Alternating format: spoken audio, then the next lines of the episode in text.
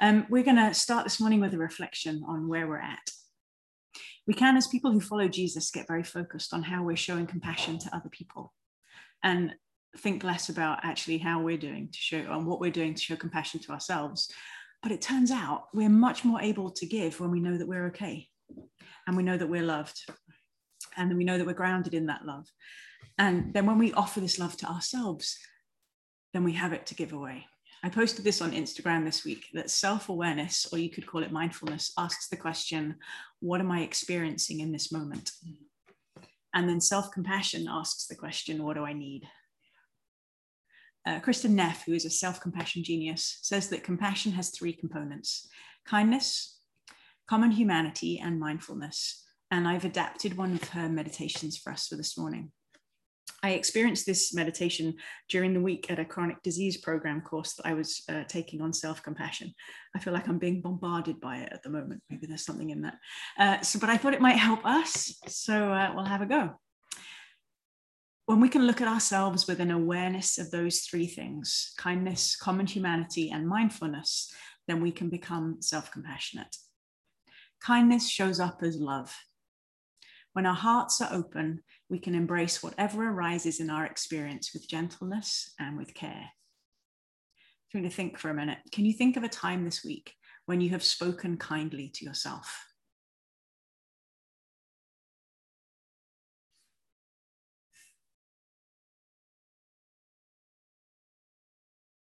Hopefully there was a lot of ways that you've been kind to yourself, verbally, internally, maybe even out loud. And then here's the other one. Can you think of an occasion this week when you've been unkind to yourself? Where you've said something to yourself or about yourself that you would never say about anybody else?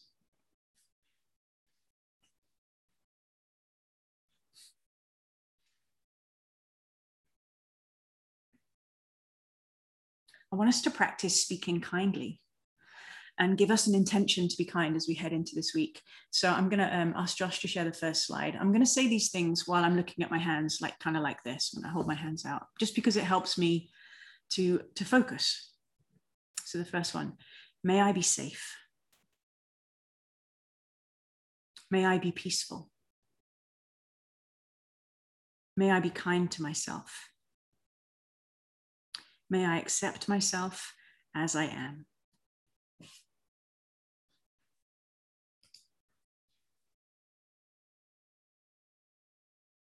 Being aware that we are one among many, that we are all subject to the human condition, that we all mess up, that no one is perfect, and that no one leads a trouble-free life can help us have compassion on ourselves as well as on those around us.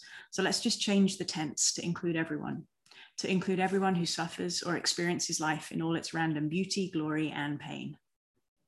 So Josh, second slide.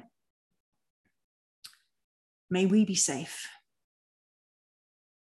May we be peaceful. May we be kind to ourselves. May we accept ourselves as we are. May we be safe. May we be peaceful.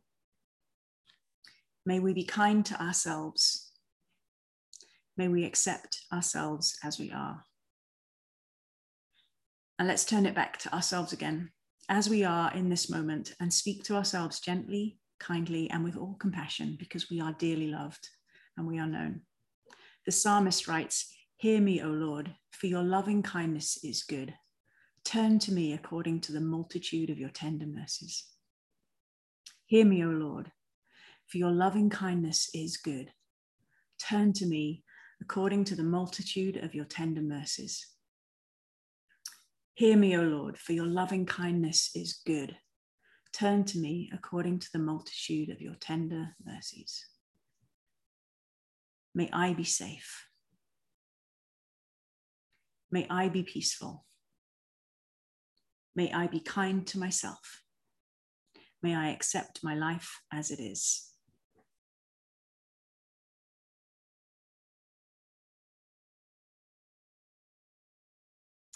And with that, we will come to the table as dearly loved children, safe under the shadow of the wing of God, loved, known, and sheltered. And the table is set by Jesus. And everybody is welcome. The invitation is to come. Come if you're thirsty. Come if you're hungry. Come if you're longing for connection. Come if you're in need of mercy. Come like a child. Take your seat. Help yourself. And watch for your neighbor. Pass them what they need. Move up and make space, because the table is wide and long and open to everyone. During the meal, Jesus took bread and he gave it to his people, men, women, and children. And he said, eat this and remember me. If you have children nearby you, grab them, because they get to take this too. The best communion I ever had was with a group of kids in South Africa. And the leaders said, okay, kids, you're running it today. And the kids went and got the bread and the wine, and they came back and they gave it to the grown-ups, and it blew my mind. So if you've got kids hanging around, grab them too. So Jesus passed out the bread, gave it to his people, men, women, and children, and he said, eat this and remember me. So let's eat together. You guys want to grab?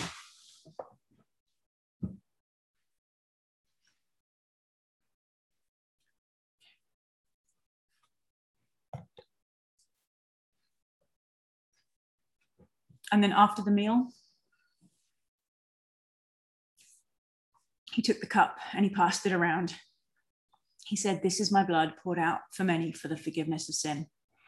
And he said, drink this and remember me. So let's drink together.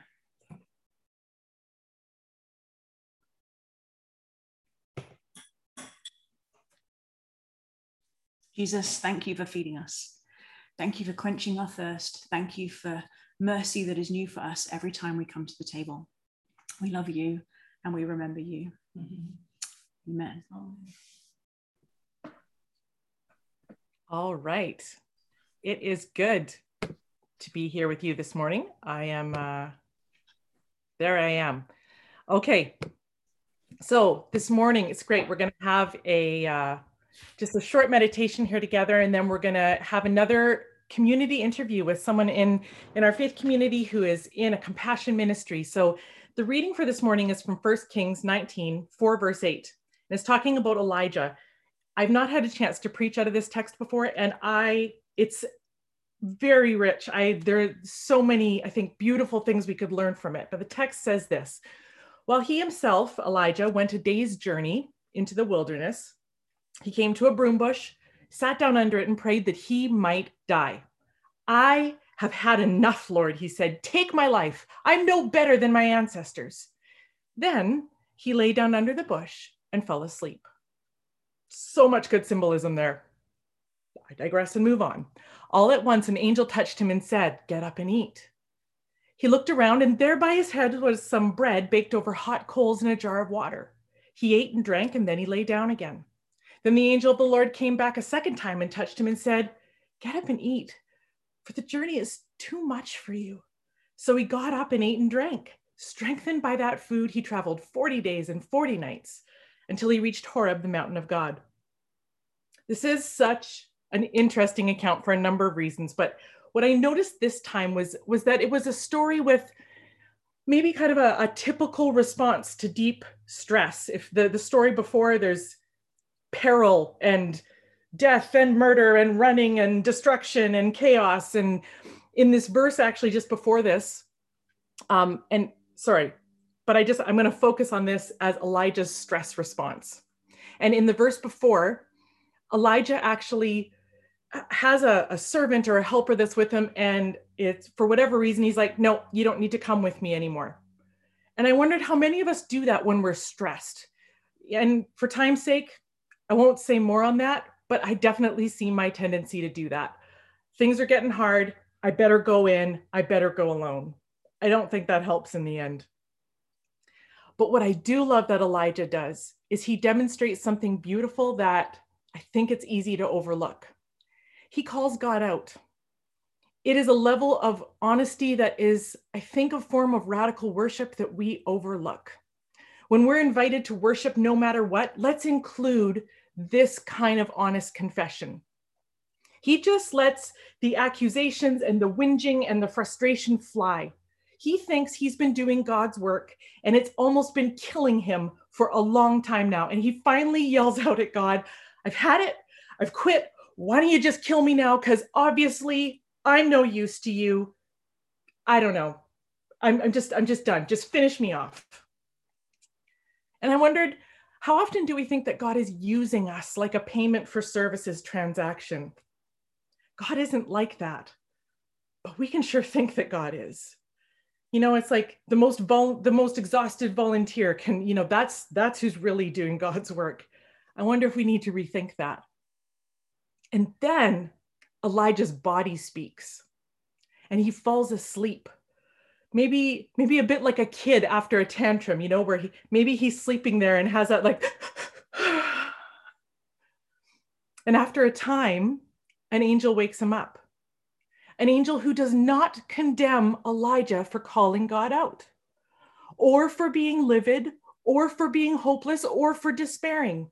There's no, but Elijah, God is in control, or Elijah, God will not be mocked, or Elijah, God is good all the time, or Elijah, here's some information your brain needs to know to understand how to keep going when it's tough. Just an angel who says, oh friend, would you listen to your body? Let's take care of you. Your personhood, your humanity matters. Here, eat something delicious. Drink something refreshing. Go back to bed. And Elijah is renewed by returning to care for his body. Our bodies hold stories, and they often tell the deepest truth of what we truly need to be made right again. We could talk all Sunday about that. The intersection of medicine, faith, and psychology are profound, and it's a fascinating field. But for today, let Elijah remind you that you have a body, and it's a good truth teller, and it's a good pathway to connecting to what we need. I've been doing a specific type of trauma-informed massage therapy for the last 6 months. It's so woo-woo that I can hear my 20-year-old self rolling her eyes at me, seriously. And yet, my 44-year-old self knows that eye rolling was just a 20-year-old's way of protecting her vulnerability for years and years. So I have compassion towards that and a lot more openness to woo-woo nowadays. I'm here to testify those massages are making a difference, not just in my chronic tendency towards tight neck and shoulders, but in learning to be present and to appreciate my body as a resource in a way that I've never been able to do. So last week, my massage therapist was guiding me to notice which parts of my body could feel held by the massage table. It was a telling moment. Hardly any of me was relaxing into the massage. I struggle with rest. I struggle when I have needs, and I struggle to ask for help. I don't know if any of y'all can relate. I also like to think that I'm really good at giving those things, making room for people to rest, making room to meet needs, making room to help others. I love doing those things. I have bucketfuls available, but the truth is you can't give in a sustainable way when you don't first build that resiliency and healing in yourself first. Elijah had a day's journey and he couldn't do it. So I'm learning to notice my body as part of God's gift to me. And it's better to be human than to try and be superhuman. But in that moment on the table, I decided to stop trying to figure out why with my brain. And I began to breathe and notice what my body was telling me about the tension that I was carrying there on the massage table. And I noticed something new.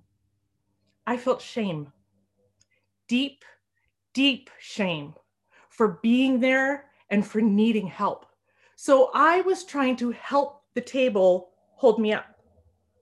I was trying to help my therapist hold up the body parts that he was working on so that, you know, he wouldn't have to do so much work because he probably was really disappointed in me for being there.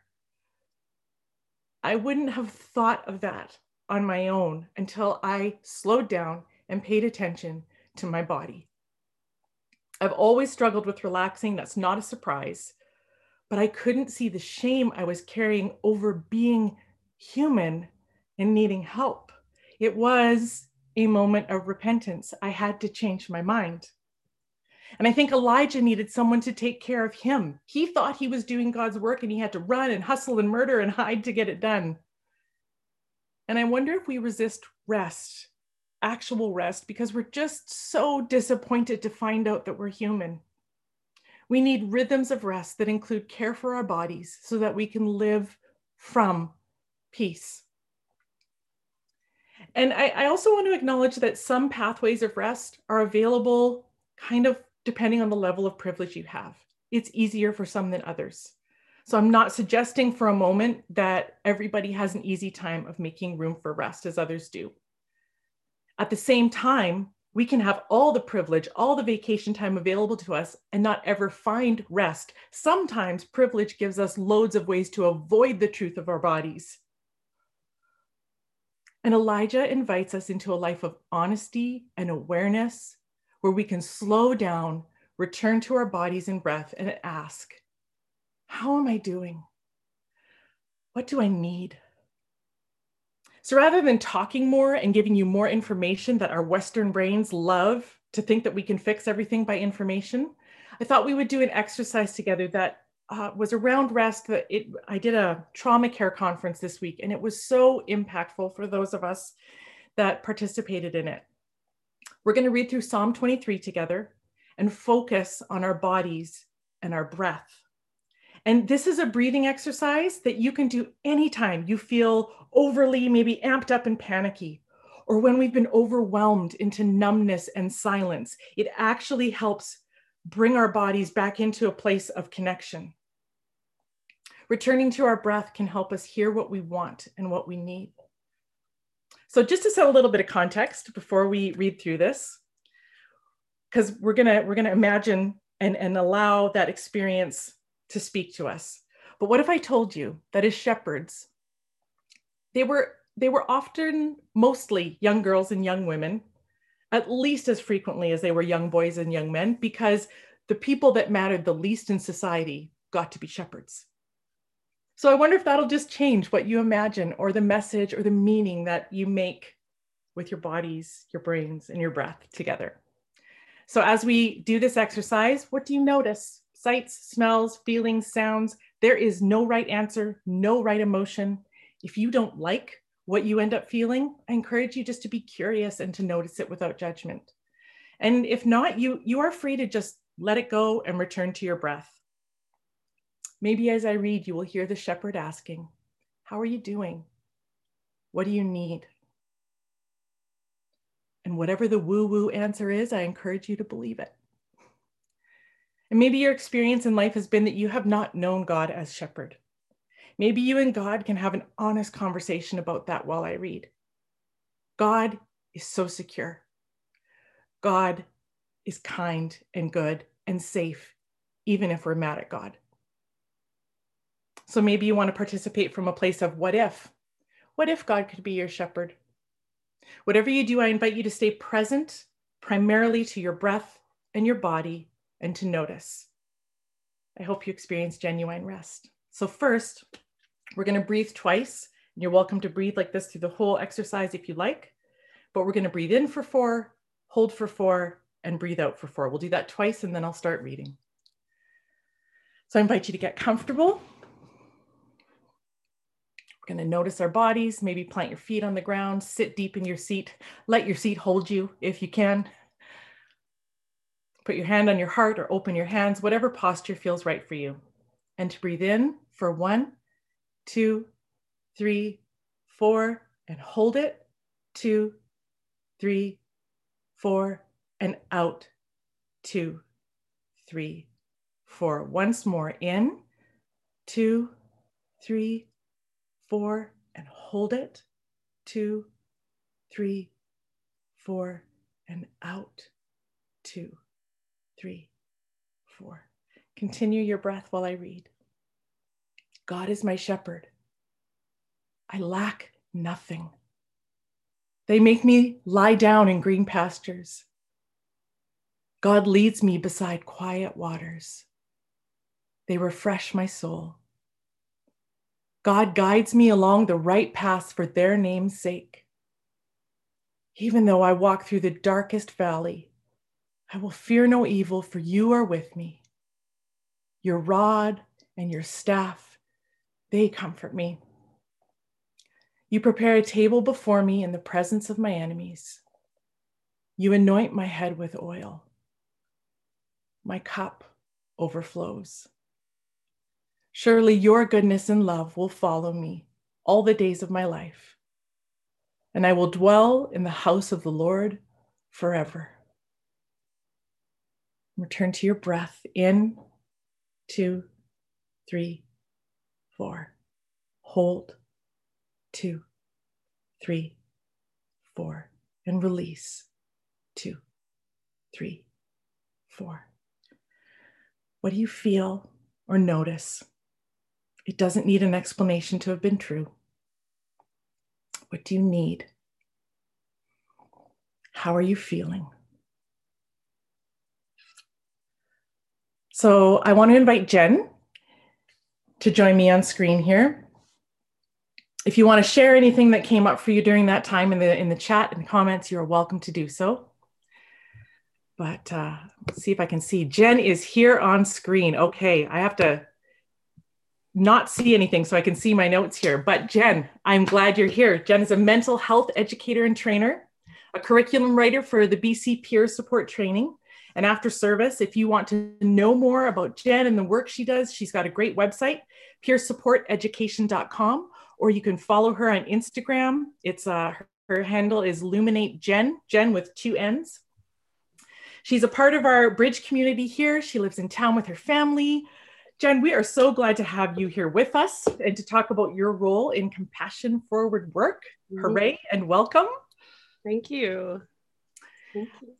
So for starters, what area of compassion does your job focus on? Like frontline, urgent need, personal development, systemic change? Where would you place yourself there? Well, I would probably say all of that. So I worked in community mental health for 20 years before I launched my business now, what I'm doing now. And primarily what I don't know if I do one thing. I offer wellness workshops for people. So usually I work with organizations, and right now I'm doing a workshop with Douglas College students. It's all around self-care and creating a wellness plan and stuff like that. So I do that.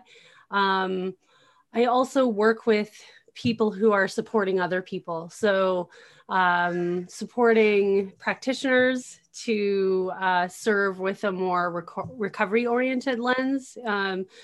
You know, we work primarily with people who have mental health issues and substance use issues. So supporting people to recover and get well. And it means doing a lot of work ourselves when we're in those roles. So I do a lot of work with that. And the training I just wrote was released to the public a week ago. Okay.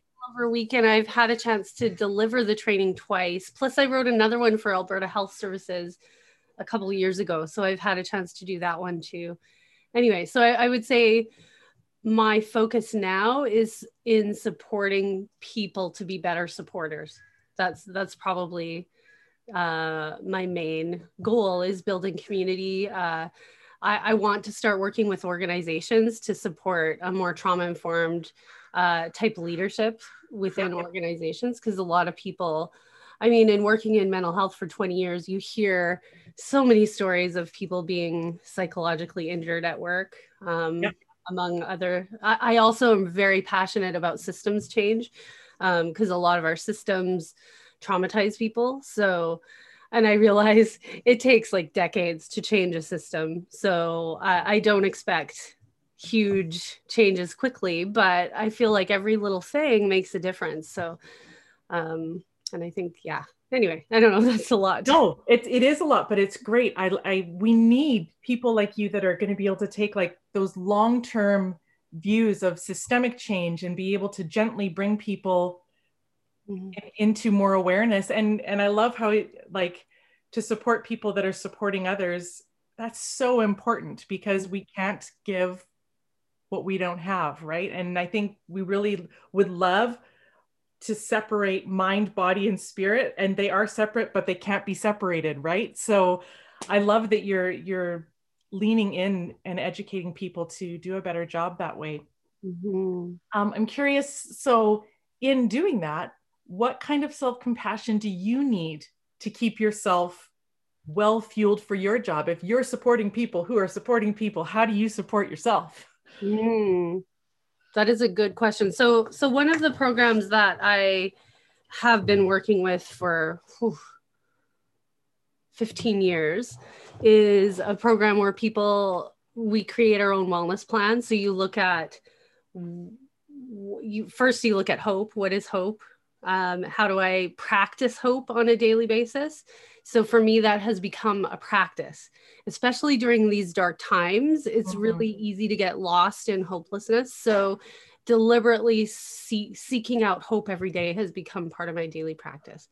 I would say, well, I don't want to go into all of the details of that program, but it's awesome. I would share it another time, but it will take up the whole time. So it does a number of things, including looking at what do I need to do every day to take care of myself? What are my triggers? And that has been a huge one for me, is paying attention, kind of like what you were talking about before, is paying attention to what's happening within my body. And I used to have I'm an Enneagram 5. So, but I've done a lot of work on emotions. So like I am a very emotionally present Enneagram 5, which tend to be in their heads. So for me, that has meant getting in touch with my body and what's my body telling me. So every day it's like, laying down. I also have diabetes. And I think it sucks having a chronic illness, but the positive thing, I guess, for me is that it has forced me to pay attention to what's happening in my body. So at any given time, I'm like, okay, what's happening within me right now? What am I feeling? Am I feeling tension? Where am I feeling it? And then because I think about triggers and stressors, it's like I go, okay, I'm feeling this. Why am I feeling this? So then there's a little bit of deconstruction to go, okay, why is this happening for me? Mm-hmm. And then what can I do to support myself in it? So that's become, it's like multifaceted. It's like, I have to look at all those parts, but it always starts with paying attention to what's happening within me and my body and my emotions. And then what can I do to support myself?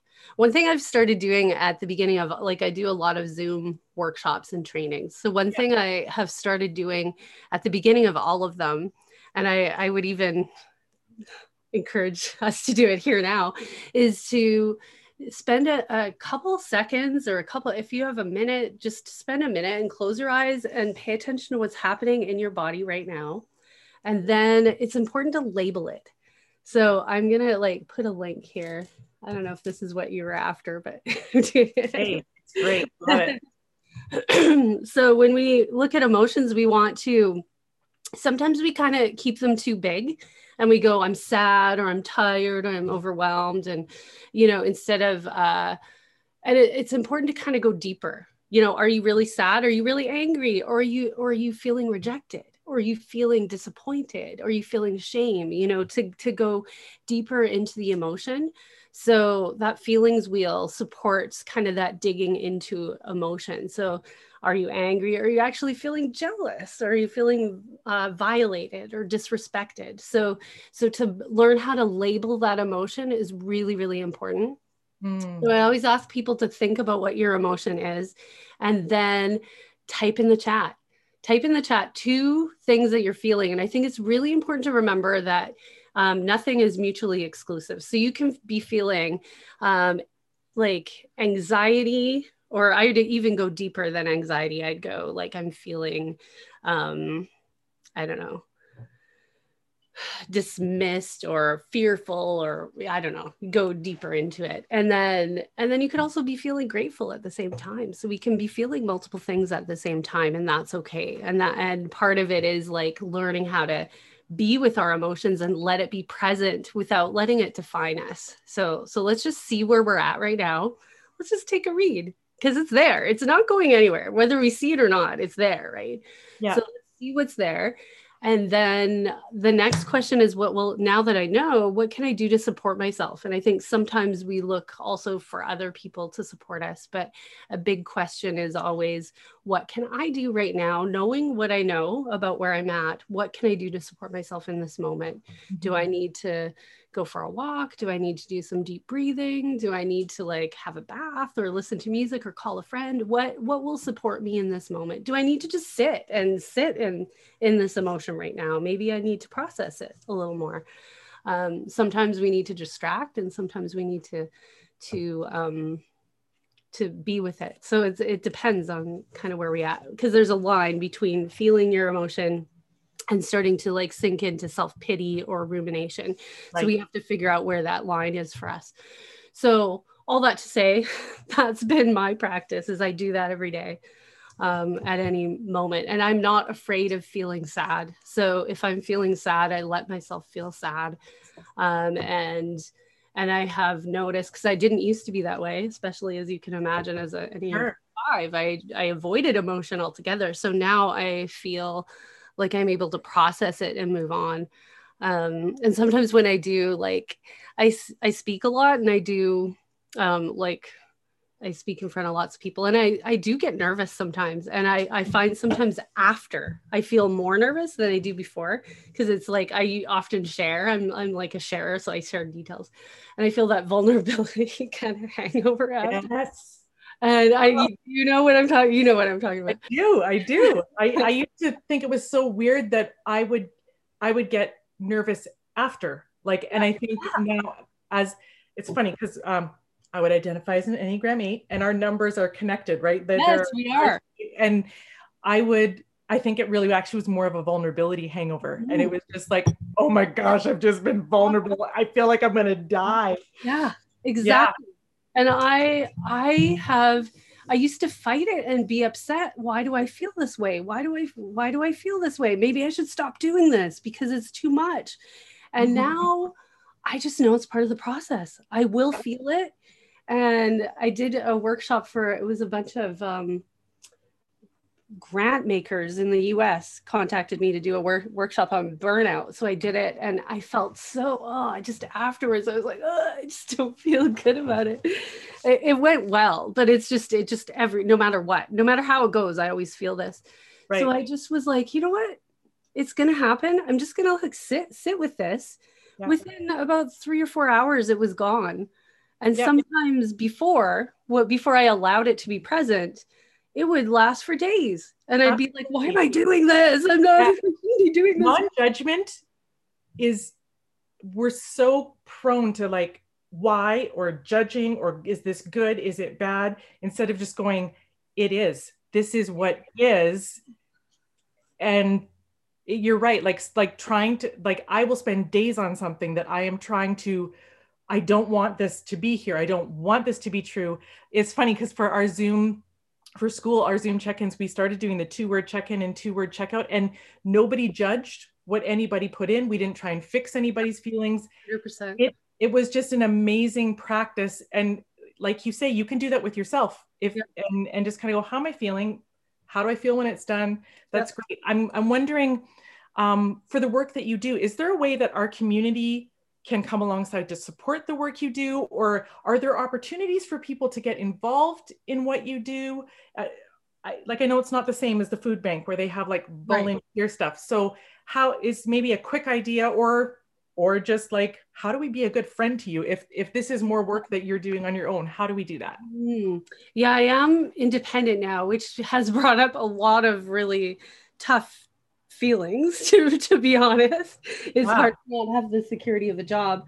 But I guess I'm so passionate about this whole topic because I think compassion and self-compassion are so interconnected. And I also think a lot of people, I just want to throw this in there and then I'll get to your question. A lot of people talk about burnout and compassion fatigue. I don't believe compassion fatigue is a thing, because compassion doesn't actually fatigue. Real compassion doesn't fatigue. Self-compassion fatigue is a thing where we're not taking good care of ourselves, and then we're giving more than we're taking in. So it's like if we're taking... Yeah, I really love, Sarah mentioned Kristen Neff's book, Self-Compassion, or her work. Her partner, Chris Germer, has a book called The Mindful Path to Self-Compassion. And he talks a lot about compassion fatigue in there, and how it's really because we're not practiced in taking care of ourselves.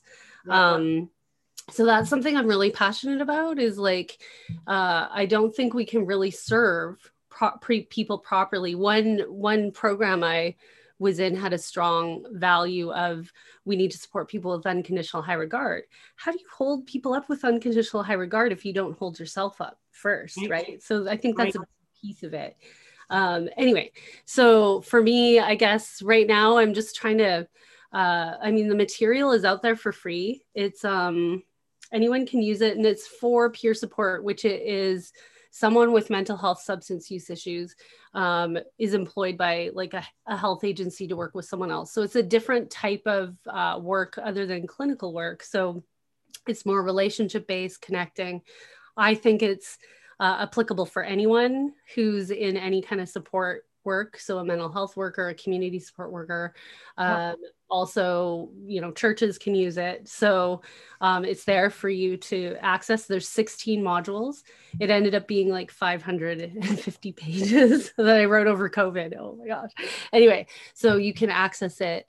Part of my business now is I work with agencies to deliver the training live. So if you know of anyone that's looking for that type of training, I do trainings for nonprofits, government agencies, and stuff like that. So if we belong to agencies, organizations, especially those that deal with compassion giving, you would be able to come in and help with directing, like, how do we create an environment where self-compassion can be accomplished?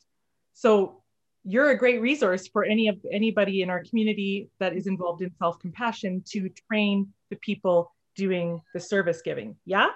Yes. Great. And I'm starting also to work with, I'm planning on doing a master's in leadership coming up. I haven't applied yet, but that's been my goal for like 10 years. So I want to start working also with agencies on creating core values and strategic planning and stuff like that too. So that's fantastic. I guess a final question that I would have, we asked last time too, is what in the area that you're working in, what is a bias, prejudice, unhelpful belief that you come up against that we could challenge in ourselves, like in your mental health support services, or when people are like, do we really need to be trained in self-compassion? Can't we just keep doing good in the world, or things like that? Are there some biases that you come up against that would be helpful for us to unlearn? Oh my, I could probably not have enough time. I don't know one. Oh geez. I wrote a whole module on unpacking biases. So it's something that I'm pretty passionate about. The whole idea of biases, because I think we're all biased all the time. Sure. We can't get away from our biases. So, I mean, I guess a big one is around mental health, you know, that like the way the media portrays mental illness. And yeah, that's probably a big one, but, and the stigma and self-stigma around mental illness or mental and substance use, especially substance use, you know, and I really believe that trauma and stuff has a big piece in it. I don't know. It's really hard to peg it down to one, because I think it's also, I think another one that comes up a lot is people get into this kind of work because they want to help, you know, they want to help people. And sometimes people don't understand what help means. So a big piece of what I do is support people to understand self-determination, and that supporting someone means we create an ecology that supports their intrinsic motivation rather than us coming around and helping. So we don't fix or save people. Right. We need an environment where they can empower themselves. So things like when people say, oh, I'm going to empower that person, that always like drives me crazy, because we don't empower, we don't have the power to give them. We can support people to create an, we can create an ecology that supports someone else. So I don't know if that's a bias, but that's something that really I feel very passionate about, is that no change can happen except from within. But we can support someone in that change. I highly recommend the work of Parker J. Palmer. I don't know if you're familiar with him. Yeah. Wholeness is one of my favorite books. So anyway, I don't know if that answers your question. I could talk for like hours about this. Absolutely. Well, and I remember when we met to talk last year too, we just had such a great like, connection talking about all there are endless ways that we can learn to help one another better. And I think what I'm hearing you say is that there isn't maybe one specific thing that we can challenge, but we can challenge anything that might come up to get in the way of seeing ourselves or seeing another person. Yes. And yes, yeah, thank you for distilling that. It's yeah, because I gave you so much and you distilled it really very succinctly. Thank you. Yes, I think it will boil down to this, that we are wired and made to judge. So when someone says I'm non-judgmental, it's impossible to be non-judgmental. We wouldn't function in the world. Like sure. We need to be able to judge. So I think a big piece of life is realizing when we come into relationships that we're coming with our worldview, our experiences, our little T truth, right? And we project that on someone else. And this shows up a lot in like racism and like sexism and all that kind of stuff. So when we realize that we're coming into a conversation or a relationship with someone with all of our worldview, we need to be aware that it exists and then learn to step back and put it aside and try to connect. We can't be objective, but more objectively than sure. Otherwise. Sure. Yeah. Would you say that being aware of our judgments lets us be like, we don't have to try, like if we try and stop having judgments, it's a little bit like saying, don't think about penguins. Yes. Like it's impossible to actually do that. But if we can be aware that, oh, I think this, or this thought, this feeling, this whatever. And that's where I'm to bring back to your ideas of being like aware of what's going on in ourselves helps us to be able to go, oh, I'm feeling really tense right now. Let's just notice that so that I don't have to like react unconsciously out of that. 100%. And it's not... Cool. It's not that much different than the self-compassion practice. It's about noticing what's there and then working with it. So we are going to judge, but we need to realize that we're judging so that we can try to listen to the other person's story rather than project our own thoughts. Make room for curiosity. So then we can actually ask questions that are like, maybe I don't know. Yes. 100%. Yeah, I love that. That was one of our core values in the training was curiosity because of that reason. So, hey, why don't you give us, I know that we put it up on our Instagram. What are the core, like these are your core goals, the core things that you're trying to achieve through your training for organizations and for people. Can you list those off for us? Yeah, I can show you a really pretty drawing if I can find it. Sorry, I've got all these things right here. Okay, the first one is hope and wholeness for all. Yeah. And then, shoot, I can't find it right now. Hope and wholeness for all, acknowledgement, which is about seeing people. And except I like the word acknowledgement because it's not visual or listening, you know, for people who may have different abilities. So acknowledgement is about validating someone, about being present with them in their grief without, like, say, for example, when someone's grieving, being present with someone without trying to fix them, but acknowledging their pain, self-determination. I hope I don't forget any of them. Mutuality and reciprocity, respect, equity and dignity, curiosity. know. I don't know if I remember the other ones. You know what, you guys, it is on our... Thank you, Sarah. It's on our... yes. There it is, strength base. It's on our Instagram account. So @thebridge_Abbotsford. We've got a great graphic from a day or two ago that we posted with some information on Jen and the work that she's doing. So just we're grateful for the compassion forward work that you're doing and that you are providing training and support for people who are constantly in compassion-based ministries. And really, because if you're connected to people, compassion is going to be required of you in some way at some time. So I can see that your resources, like following Jen is going to be a great thing for you to do. Follow her on Instagram, LuminateJen with 2 N's. Because we all need to grow in that ability to care for ourselves so we can continue to care well for others. Do you have a 30-second last thought that you would like to leave us with? Oh, gee. I don't know. I have That's too many thoughts to do a 30-second one. Brevity is challenging for me. Same. There's so much information here that you want to share it with everybody, right? Yeah. Well, how about we leave that as the final thought, that the area of compassion and growing in self-compassion, being involved in compassion ministries is a broad practice, but one that we can step ourselves into and one that we can grow in and one that can bring the change and the kindness that the world needs. Yes. Well, okay. I thought of something. Just give it to me.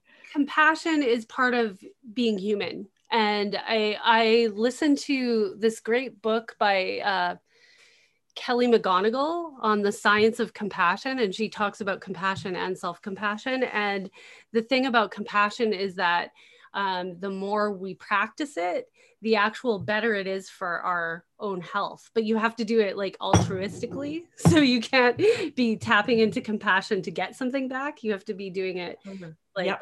So I just think our world is right now at a deficit of compassion. So anything to build compassion is something that's worth doing. Thank you so much. I'm reminded just that God is an endless source of compassion. And I think sometimes we limit compassion because we're afraid we're going to run out. And maybe it's because we've experienced in our world that it seems like it's run out. But when we tap into that ultimate source of life and love, we actually can access a well that never runs dry, but it's going to require our intention and our practice. And so I'm just going to pray for us before we go into our Q&R. God, I thank you for Jen, for the work she does. I pray you will bless her and give her refreshment, give her ideas and insight that are beyond her understanding on how she educates and teaches and interacts with people as she develops cultures of self-compassion and compassion. And I thank you for her role, for her work. Pray you would bless her, her family, and the people that she interacts with. And I also pray for our community that we would learn from Jen and we would grow in self-compassion, and that would fuel us into our compassionate work for other people. So we thank you for that. We ask for moments of noticing where we might connect with compassion for ourselves and others this week. In the name of Jesus, amen.